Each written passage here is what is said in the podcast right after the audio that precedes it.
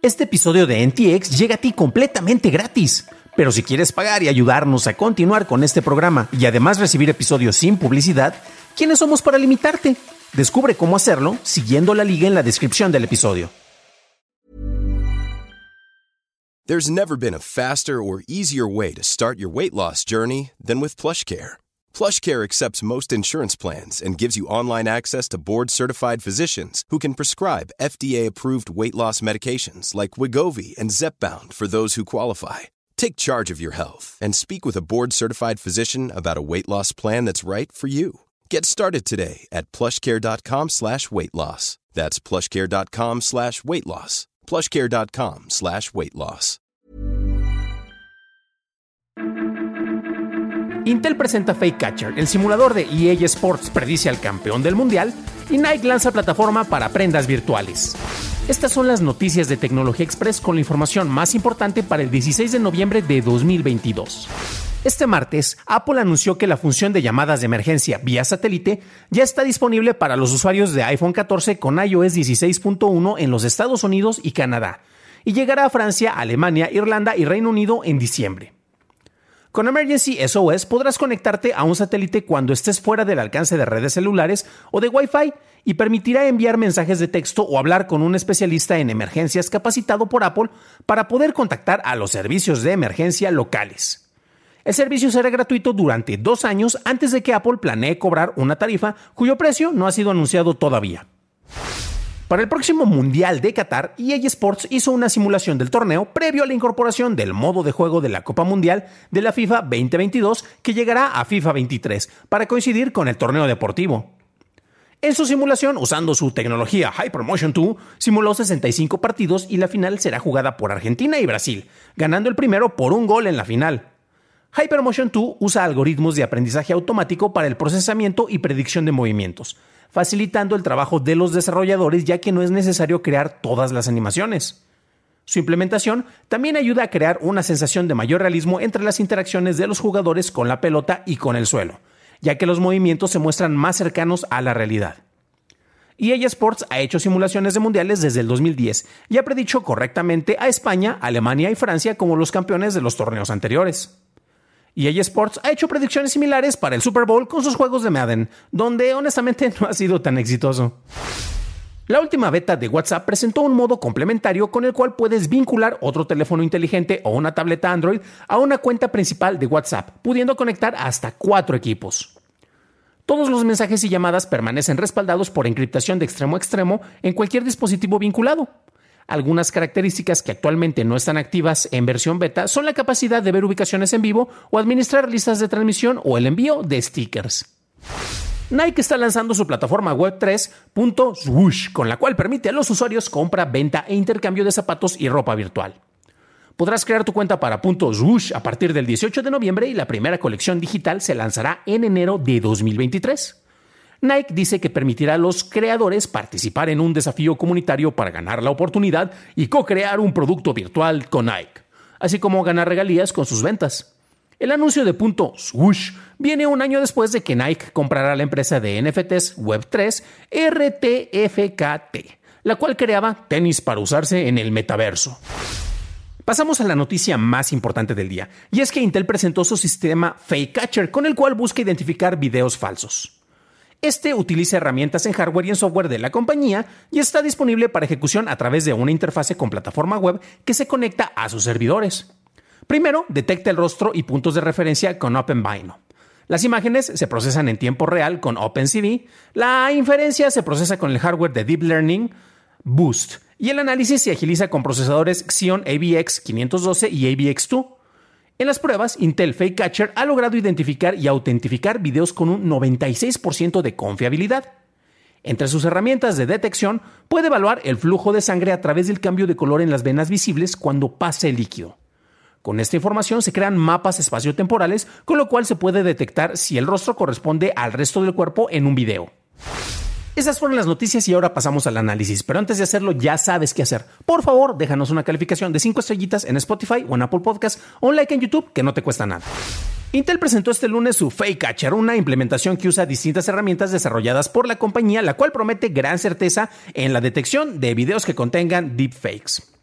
Los deepfakes pues han sido utilizados con distintos niveles de éxito en películas, en terrenos del entretenimiento. Los más exitosos son en videos de TikTok, donde tenemos hasta a una persona que hace eh, imitación de Tom Cruise, pero eh, por ejemplo en el cine o en las series de televisión, pues como que todavía no estamos en esos puntos, aunque muchos sigan diciendo de que, ay, no, no, no, a mí me convenció, miren, esta película el joven Skywalker se ve igualito, cuando en realidad pues no pueden ni tener tanto rango de movimiento porque todavía está muy limitada esta tecnología. Y honestamente uno puede nada más viéndolo, o sea, ni siquiera tienes que ponerte a analizar puedes detectar que hay algo que no está machando, ya sea con el lenguaje del, del, cuerpo o precisamente con la manera en la cual está integrado, ya que se tienen que hacer distintos trabajos que van desde la animación, composición, obviamente todo el entrenamiento de la inteligencia artificial para crearte las secuencias de video con videos que tú ya tengas registrados que se van a estar utilizando. Pero bueno, los fanáticos de esto dicen, hombre, esto es el futuro y ya se puede ver en todos lados, ¿no? El anuncio que hace Intel suena bastante interesante. A pesar de que honestamente, y es curioso porque en este episodio tuvimos dos notas que parecen más comunicados de prensa, y no, EA Sports no me paga nada y tampoco Intel me está pagando nada, pero son notas que se me hicieron interesantes. El anuncio de Intel, como mencionaba, suena interesante, a pesar de que es un comercialote para promocionar todas sus tecnologías, porque es lo que se utilizó para esta implementación. El diseño de Fake Catcher viene de la mano de dos personas muy importantes, Esdemir y Humor Sifty. Este último ha estado trabajando muchísimo con el, manejo de modelados en 3D en la Universidad Estatal de Nueva York, en Binghamton. Entonces, eh, se, conjunta el trabajo de ellos, se utiliza todo el hardware, en este caso, y sistemas desarrollados por Intel. Ahí tenemos también, bueno, herramientas de Deep Learning que están por allá. Y se usan algoritmos de detección de modelos de rostros. Ahí es donde entra el trabajo de Humor Sifty, que le recomiendo que lo chequen. Es muy interesante lo que él ha hecho, ¿no? Y también tenemos bloques de imágenes computacionales que son optimizados por una librería multicanal. Y también tenemos un kit de herramientas de procesamiento de imágenes en tiempo real que está haciendo los comparativos. Dicho de una manera muy simple, tenemos a alguien que tiene y hace detección de modelos de rostro, tenemos un acceso a una librería de gran capacidad y tenemos una gran capacidad de procesamiento de imágenes en tiempo real. Se juntan estas tres cosas y le metes obviamente optimizadores por aquí, optimizadores por allá, porque el gran logro o lo que se está presumiendo aquí es que esto se hace en tiempo real. Vemos que los sistemas de aprendizaje profundo van a ver el video y van a analizar la información bruta y buscarían señales de falsificación de información. Esto es lo que hacen otros sistemas. Este no es un sistema de aprendizaje profundo o de deep learning.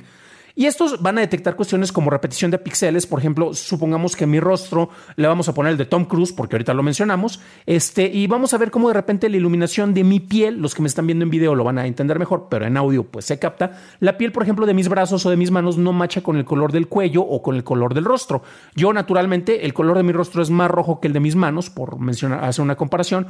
Sin embargo, este, gracias al manejo de píxeles de composición, el tamaño de la fisionomía, esto es lo que va a estar haciendo este tipo de sistemas, que son los de aprendizaje profundo.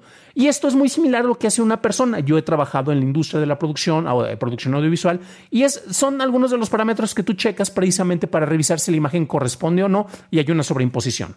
Ahora bien, el sistema de Fake Catcher usa también mucho análisis y procesamiento de datos, pero con, buscando otro tipo de sets de información. Y es interesante porque se hablan de que los bloques de imágenes computacionales se optimizan por las librerías que ya mencionaba, y en este caso eh, empieza a detectar el flujo sanguíneo. Por ejemplo, en las venas que son visibles vamos a ver cómo está pasando por las pulsaciones.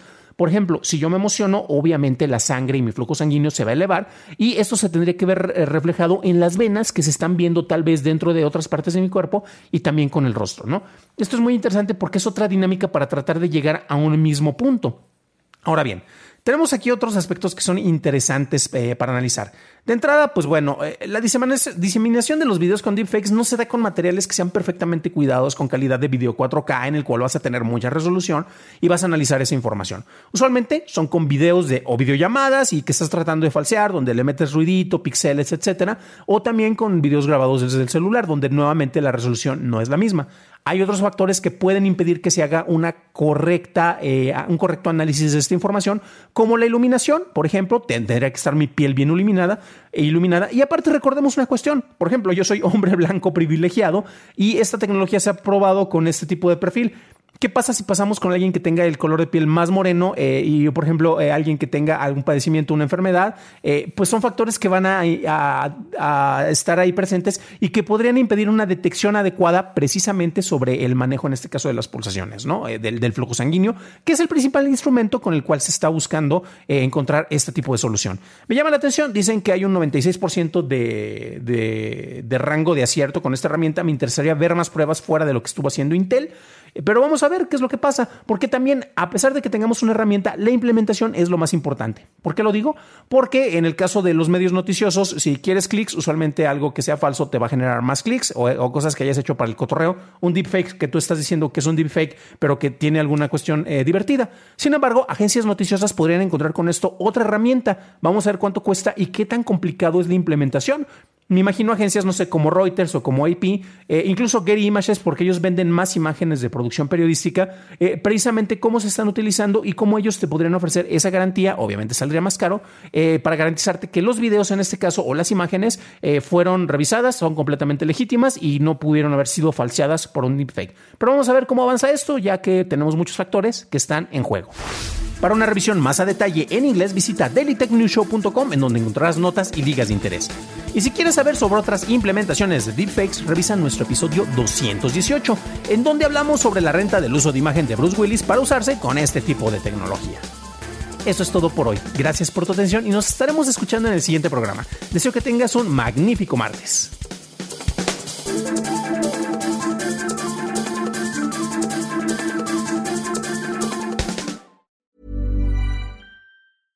Hey, folks, I'm Mark Marin from the WTF Podcast, and this episode is brought to you by Kleenex Ultra Soft Tissues your ally to help tackle your allergy symptoms this season. I love the change of seasons, but nobody loves pollen and all those other things floating in the air that make you sneeze during this nice weather. Kleenex Ultra Soft tissues are hypoallergenic and allergist approved. So fight back against watery eyes and runny noses without worrying about irritating your skin. For this allergy season, grab Kleenex and face allergies head on.